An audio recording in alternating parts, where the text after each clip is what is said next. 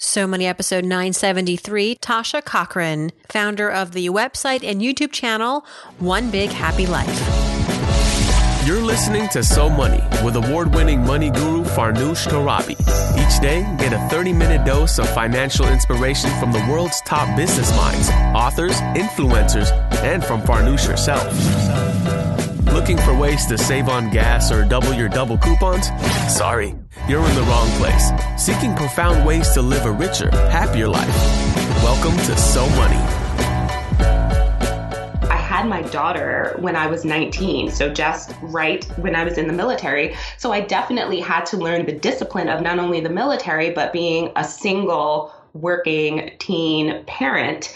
And so I've had um, now almost decades of practice at that. Our guest today served in the military, then became a teenage mom, then went to Yale, got her law degree, and now runs a multiple six figure business How's your day going? Tasha Cochran is the founder of the website and YouTube channel One Big Happy Life with her partner Joseph. And on this platform, on all these platforms, they share a ton of educational resources and they also share the most personal details of their financial life, how much they make, how they budget. They do a monthly video where they walk you through their net worth calculation line by line. So I got to ask her, why did she decide to do this somewhat private exercise so openly. Also, how did she juggle so much at a young age? The lifelong disciplinary benefits of being in the military. And finally, how to make a really, really successful YouTube channel. You can guarantee I was taking notes. Here's Tasha Cochran. Tasha Cochran, welcome to So Money. Oh, Farnoosh, thank you so much for having me. I'm so excited to be here.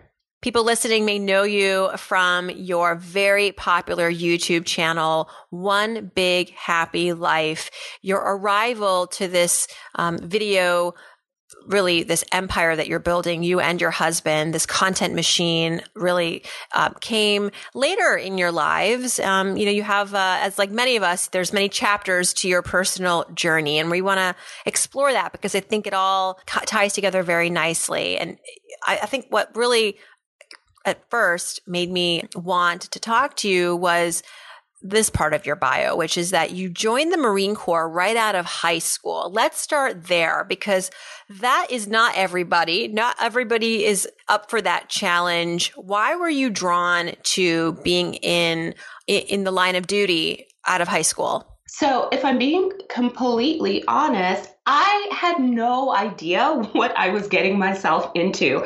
I just stumbled upon the military by accident. Um, so I grew up in Brooklyn, New York, and I'm actually not from the United States. I was born in South America. I came to the United States when I was two, and I grew up in Brooklyn.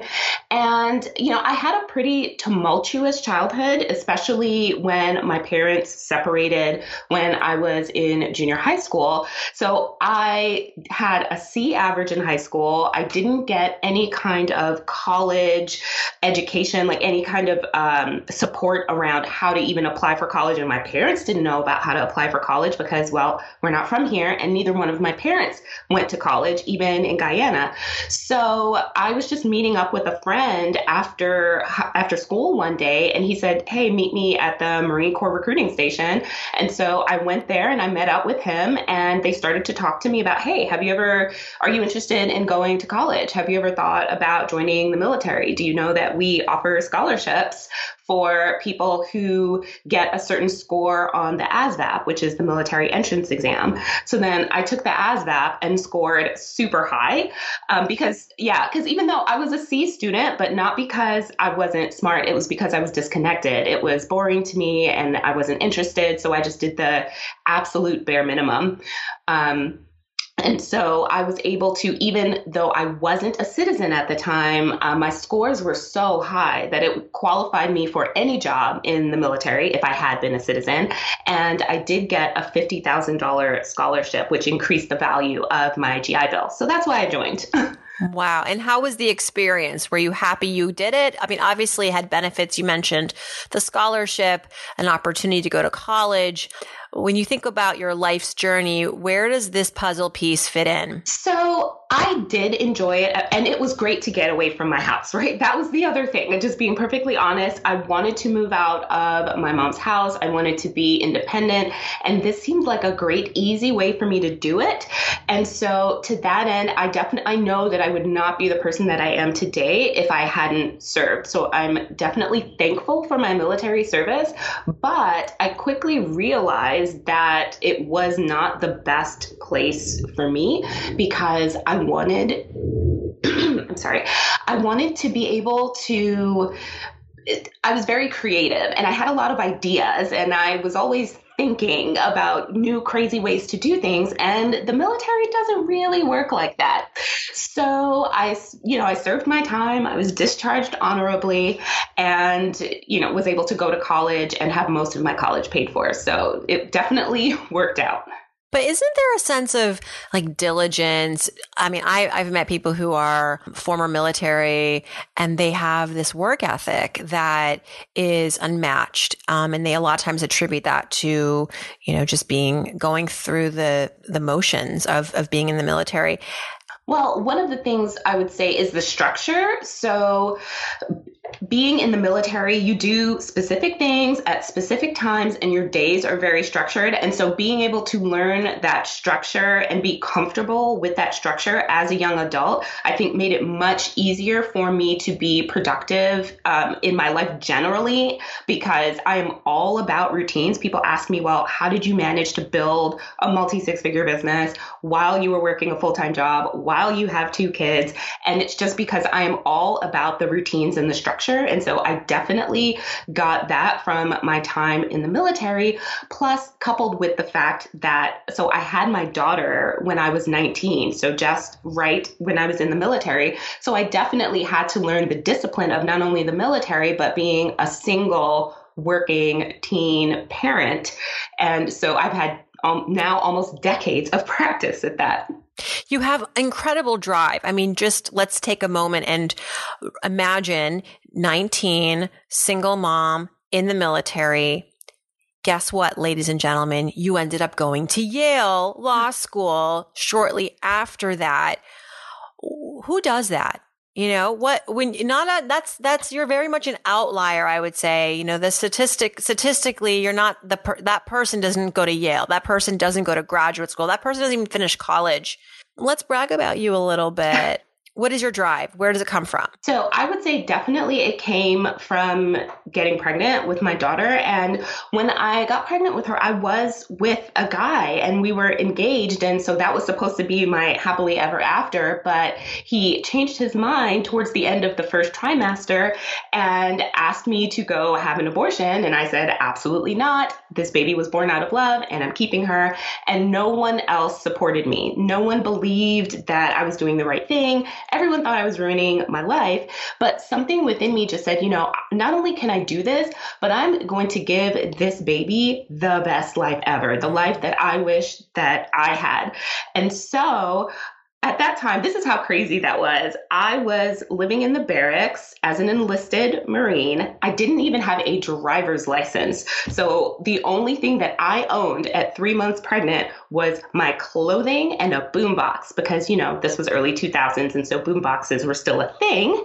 And so I just said, somehow I've got to figure this out. And so that's actually how I stumbled upon the budgeting method that I use now that we recommend in One Big Happy Life, which is creating a one year spending plan instead of budgeting month to month because I had six months before this baby was going to come. And then I knew, well, I only get six weeks of maternity leave. And then somehow I've got to pay for daycare and stuff for me to go back to being a full time enlisted Marine. And back then I was only making $14,000 a year. And so by budgeting out my year, I was able to figure out, okay, this is when I can buy a mattress. This is when I can buy a car. This is when I can buy a crib. And this is how I'm going to afford daycare. So just being able to put that structure in place in my life early on and then being able to prove people wrong because obviously um, I had my baby. I actually bought my first house shortly after eight months after she was born, when no one else told me, everyone else told me that wasn't possible either. And so after those two massive wins, I'm like, well, why not Yale? Yeah. Right? Like, why not Yale? Why not the founder of my own company? Well, okay, $14,000 a year, you said?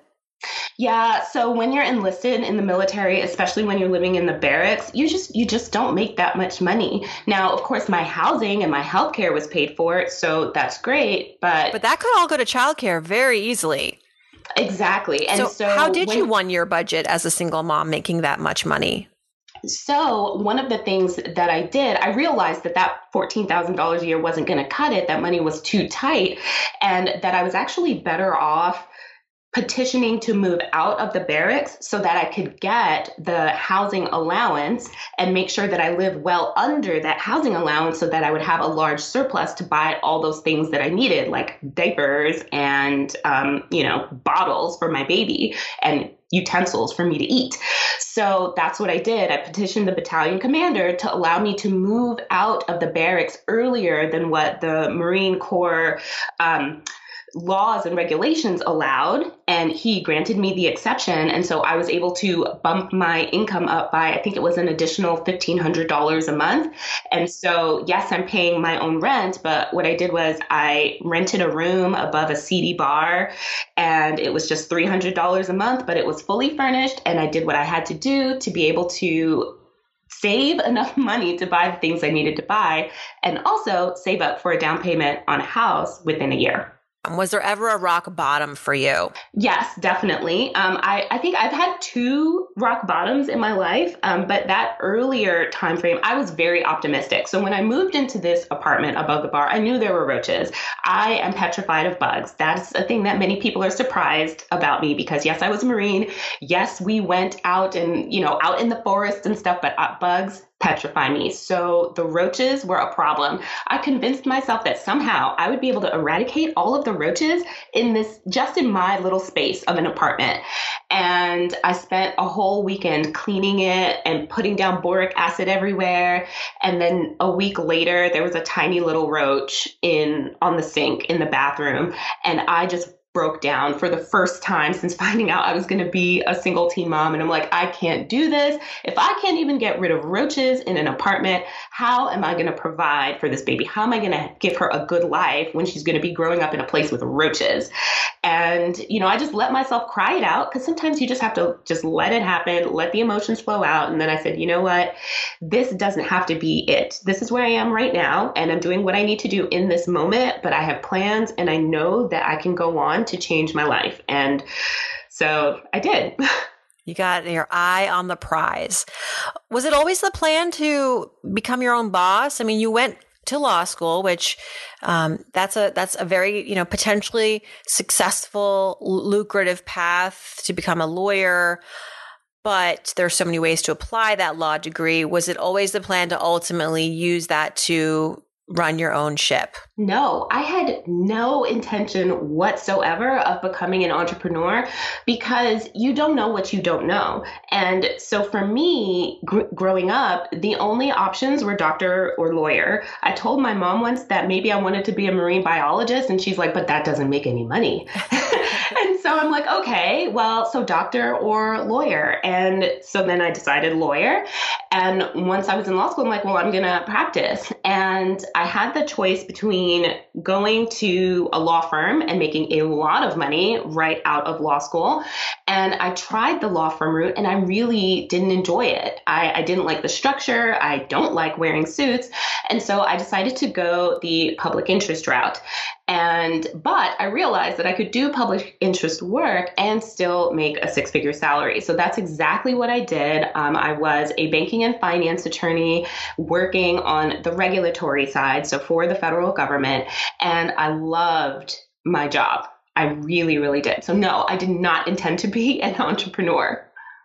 What are the things that you consciously decided not to do, right, was to continue working in your law job, which would also mean foregoing student loan forgiveness because you worked in the uh, public sector. That was $150,000 in student loans. I often get questions from listeners that are at that crossroads. They're in this job that doesn't pay a lot, but there's that really nice benefit of well, if I stay on this course, then I get to have my loans forgiven after, you know, whatever is it, 10, 20 years. But, you know, it's like, uh, yeah, but then you're not making as much as you potentially could. So you decided to forego it. Was that a hard decision? So it really wasn't. Um, I think, so first of all, there's this misconception that if you're working in public interest or for a nonprofit, that you're not making good money. I was making a six figure salary.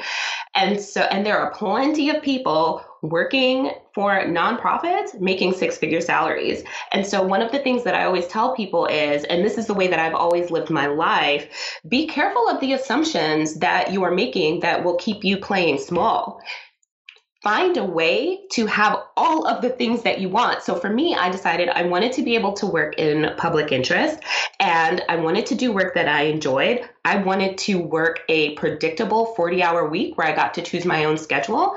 And I wanted to be able to travel with my family and have all of those things. And so I'm like, well, how can I make this happen? And so then I just started looking at, okay, well, who are the employers that are going to pay me what I want and also give me the lifestyle that I want? So I don't believe that you have to choose between pay, a well paying job and public service loan forgiveness. You can do both. And so, in terms of deciding to move away from the public sector and public service loan forgiveness, well, I always recommend that everyone have a debt repay a debt payoff plan. Whenever you decide to take on debt or make any sort of life change, you need to know how you're going to plan to take care of your debt. And so when it comes to changing employment, well you have to think, well if I switch over to the private sector, this private sector job has to compensate me for the loss of this benefit of public service loan forgiveness. So for me, that would have something like an extra fifty or sixty thousand dollars a year would offset the loss of public service loan forgiveness. I really love your perspective. And now it's no doubt why One Big Happy Life, the YouTube channel, um, your site, everything, you have so many people flocking to you for fresh perspective. And just to tell listeners about you know, what is one big happy life? This is a, a destination where you and your husband are really transparent about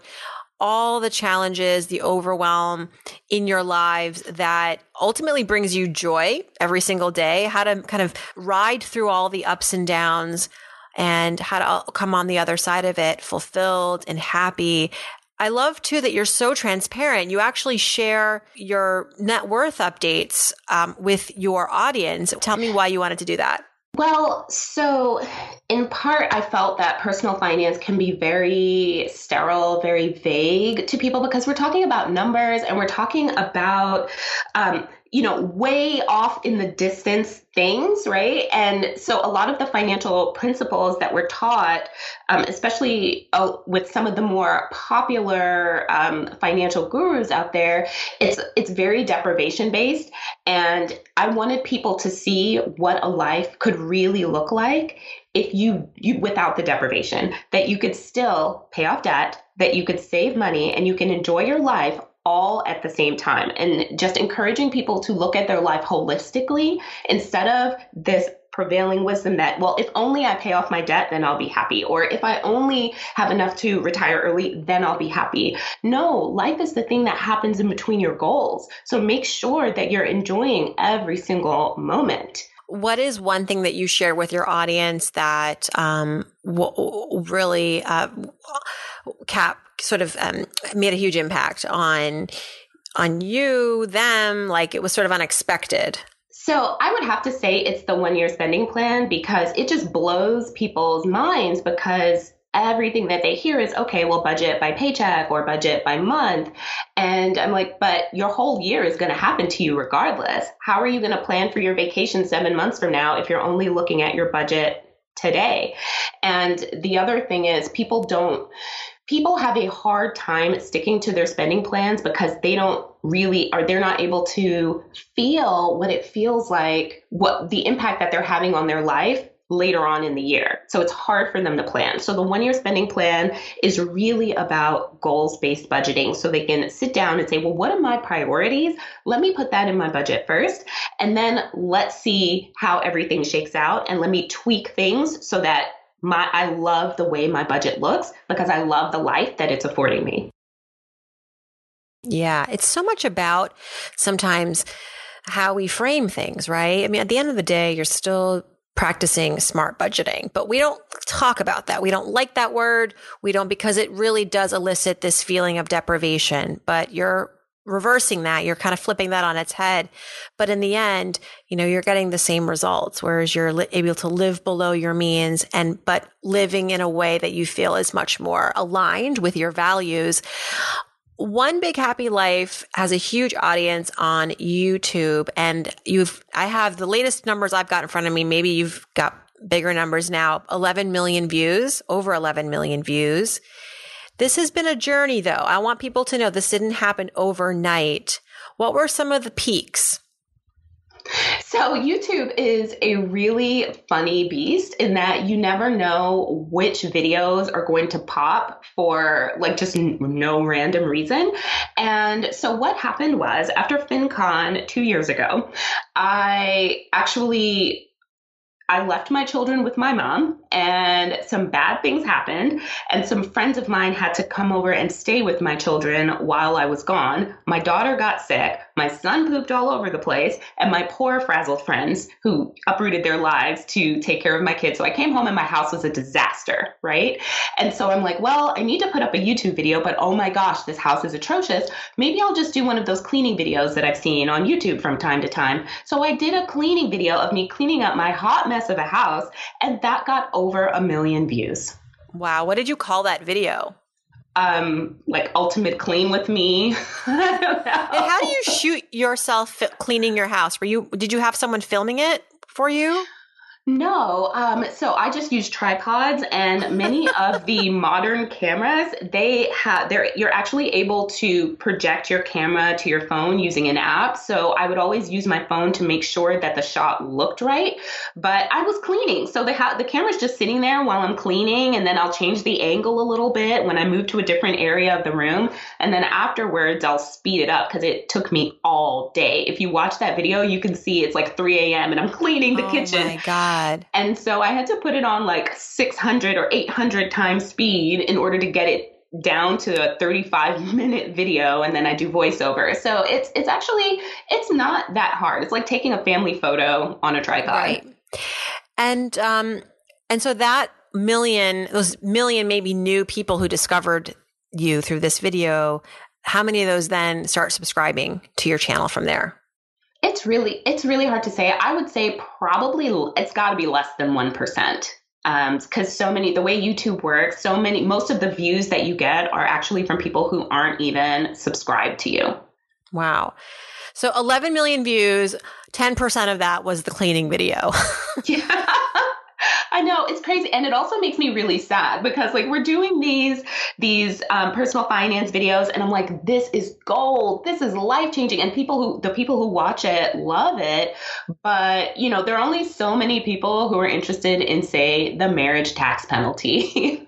True, and so who's your audience? Because it's you know we're podcasting right now.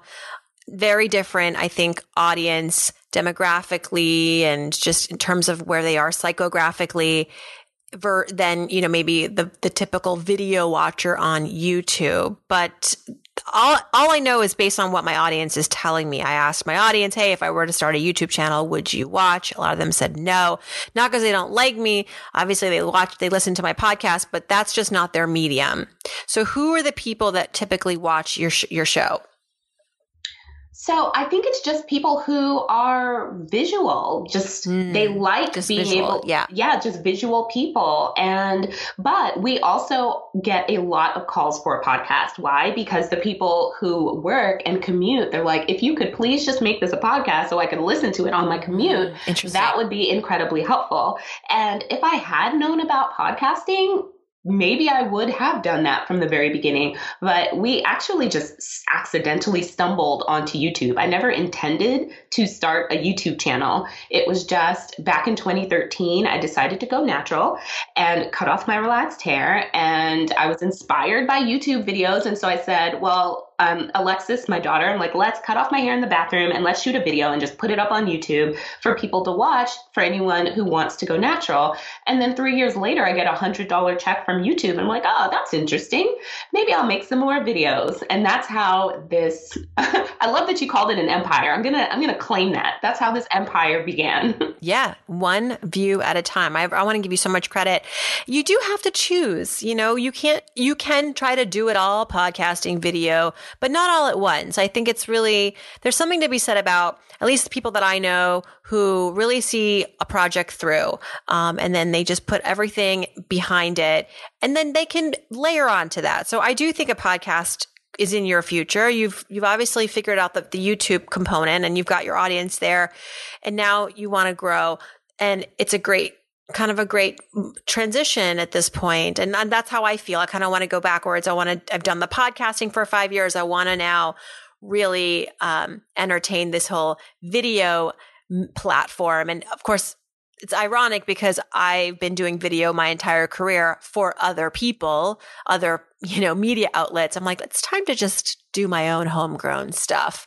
Um, so thank you, Tasha, because you've been a huge inspiration for me. You were very generous, giving me some um, advice and guidance along the way. And I'm happy to be a resource for you if you and your husband ever want to start your podcast. Oh, I should tell you that clarify that Joseph and I are not married. We oh. are conscious. Yeah, you consider it. You can consider us consciously engaged. All right. but you are um but but marriage is in your future? Is that is that something you want to do? Yeah, absolutely. We're just very strategic about every decision that we make in our lives. And so for us, when we got engaged, we sat down and crunched the numbers and it realized that and realized that we were way better off financially if we held off on the marriage thing for a little while was it mainly for the taxes or what was the what was the math there? Uh, taxes and student loans. Oh, well, wishing you guys a peaceful road to your wedding. And I think engagement's always the like it's the best time, you know? It's it's really a, a great time to uh to to be together. There's no stress yet of like planning a wedding. Well, I think that only works if you don't have kids. We have a 17 year old and a three year old. So there's, oh, and, you know, I should also mention that I have been divorced. That was my second low point. Uh, I mentioned earlier I had two. So that was low point number two. And so I can tell you, having once been married, that it, this feels no different. mm-hmm, mm-hmm. It's just, it's living your life, it's building your lives together, raising your kids, having joint financial goals, and, you know, weathering the storms and coming out stronger on the other end. Is there someone you credit for your financial acuity? You, you seem to really have a handle on your financial life and and that also is true about your goals and your goal setting and and seeing things through is there uh, tell me about your childhood i know you had said that it was a bit of a tumultuous upbringing but was there were there money moments along the way were there money lessons learned as a young kid no, my parents taught me nothing about money. Um, we we were not uh, I, we were a middle class family, um, but you know, growing up in New York, that means a slightly different thing than growing up in other places. So I grew up in East New York. Um, my parents were able to buy their first first home through a low income housing initiative that New York City did, and so even though my parents went on to make more money in their careers, initially when they came here to the U.S., they weren't making that much money.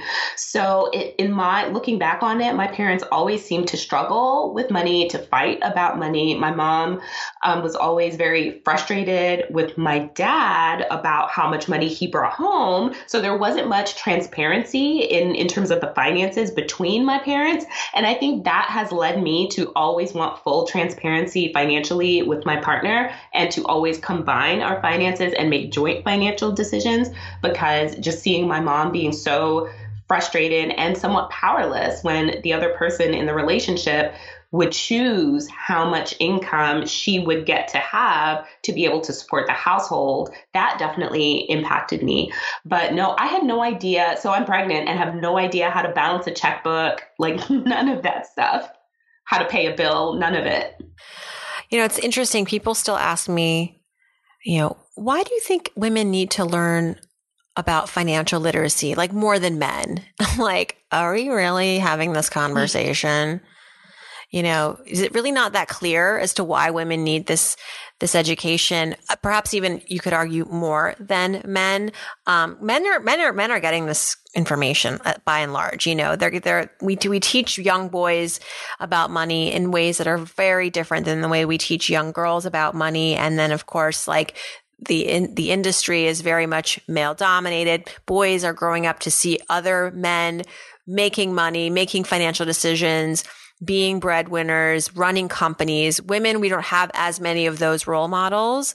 And, and so we need to really force feed it, um, a lot of times, um, to the benefit of women. And, um, I just think it's great that we have people like you, Tasha, that are out there being vocal, being transparent. You're helping a lot of women financially. You know that, right?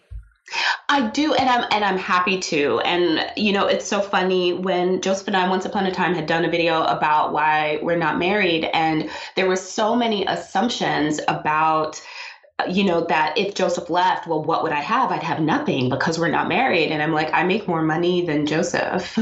like I, this is my house we, that we live in. So it, the idea that a woman could be in a position, fi- financially secure position independently from a man, even while she has children, is still very foreign to a lot of people. So I love to put this out there that, and Joseph's not threatened by this. Joseph is comfortable having a partner where we are equals.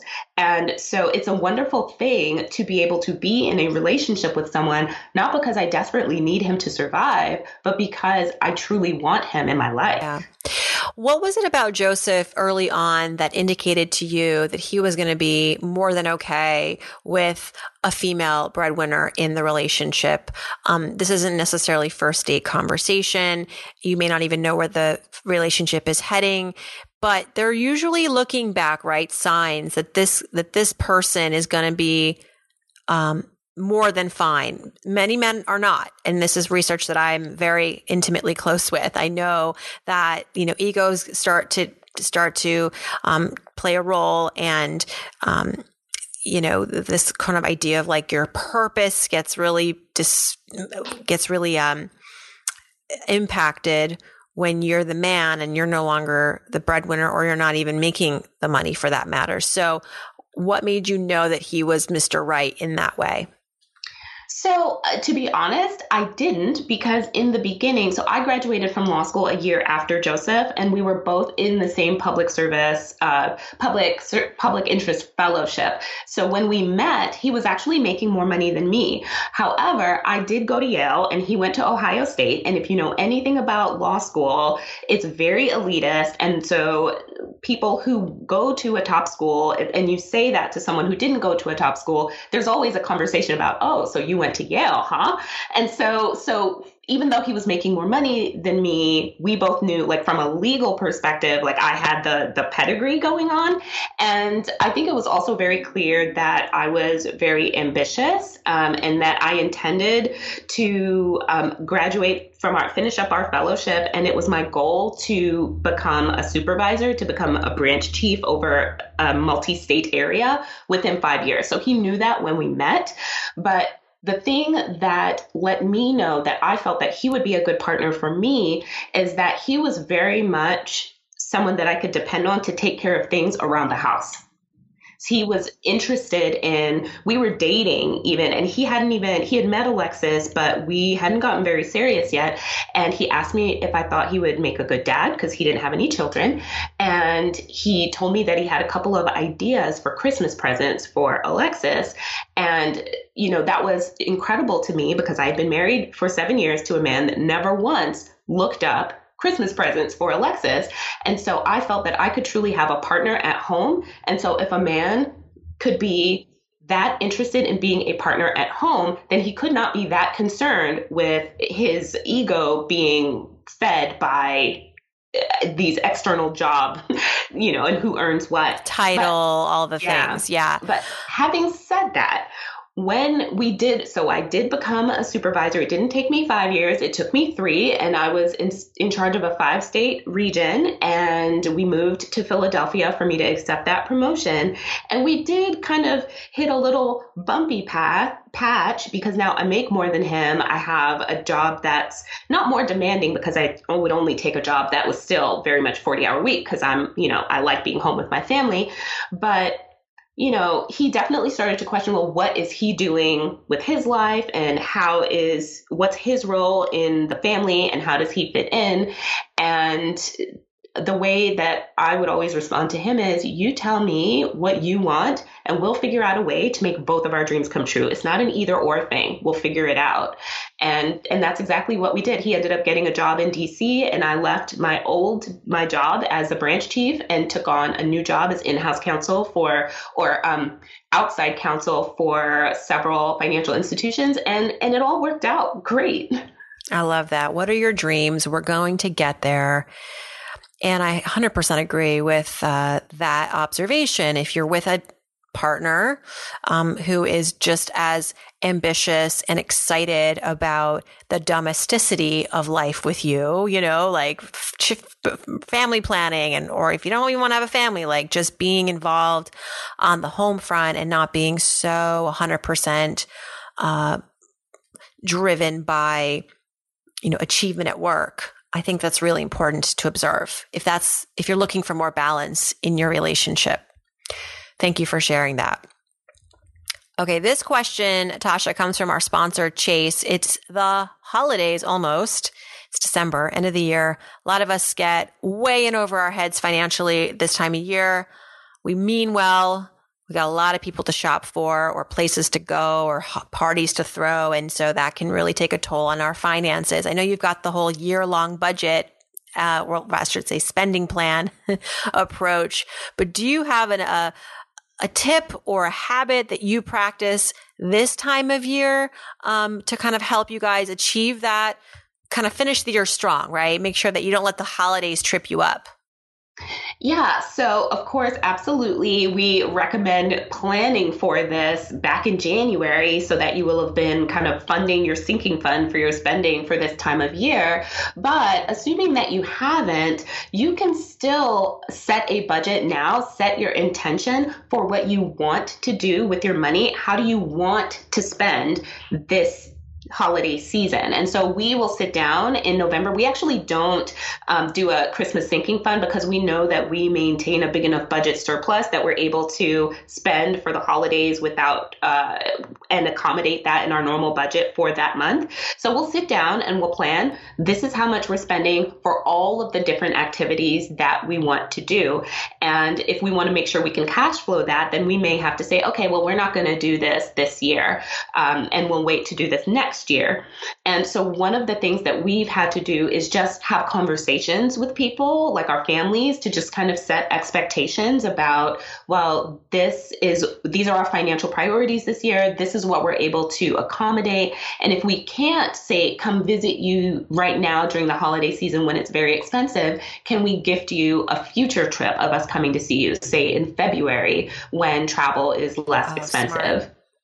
Yeah, the whole traveling around the holidays will deplete anyone's budget. Any well intentioned budgeter is going to see um, a lot of sad face emojis when they book their holiday travel. But yeah, just some tweaks like traveling back on, you know, on a Friday instead of a Saturday or, or just traveling after the holidays. Um, what a nice little, you know, thing to look forward to after the, perhaps the, you know, the hubbub, the stress of the, of the holidays to say, oh, this is, I actually get to enjoy my family when there's peace and calm. I actually get to enjoy family time, um, when it's least expected. That's really special.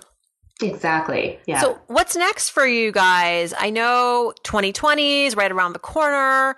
Knowing you, you've probably got some big goals. What's on your, what's on your agenda? So for 2020, our daughter is heading off to college, Woo! which is really scary uh, financially, but you know we're we're we're ready for it. And so, one big happy life, we're just looking to continue to grow, spread our message of finding balance and building wealth at the same time. Um, we have our membership, Wealth Builders Academy, that's several hundred people strong that we'll be opening up enrollment for in January. And then I'm also hoping to publish a book, or at least start writing one. So that's my my big thing that I want to check off in 2020. At least write the book. Yes.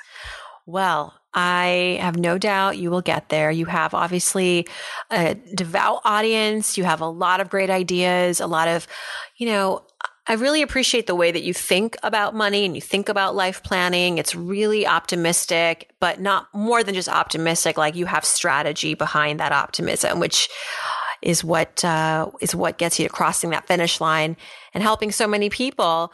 Tasha Cochran, thank you so much for joining us. You are so money, my friend. Thanks for having me, Farnoosh. Learn more about Tasha on her website, onebighappylife.com. You can also connect with her on YouTube and Instagram at One Big Happy Life. All this information is on SoMoneyPodcast.com. And if you've got a question for me for our Friday episodes, a couple great ways to get in touch. One is to click on Ask Farnoosh on the website and submit there, or go to Instagram, follow me there at Farnoosh Torabi, and leave a message via direct message. All right, thanks for tuning in, everybody, and I hope your day is so money.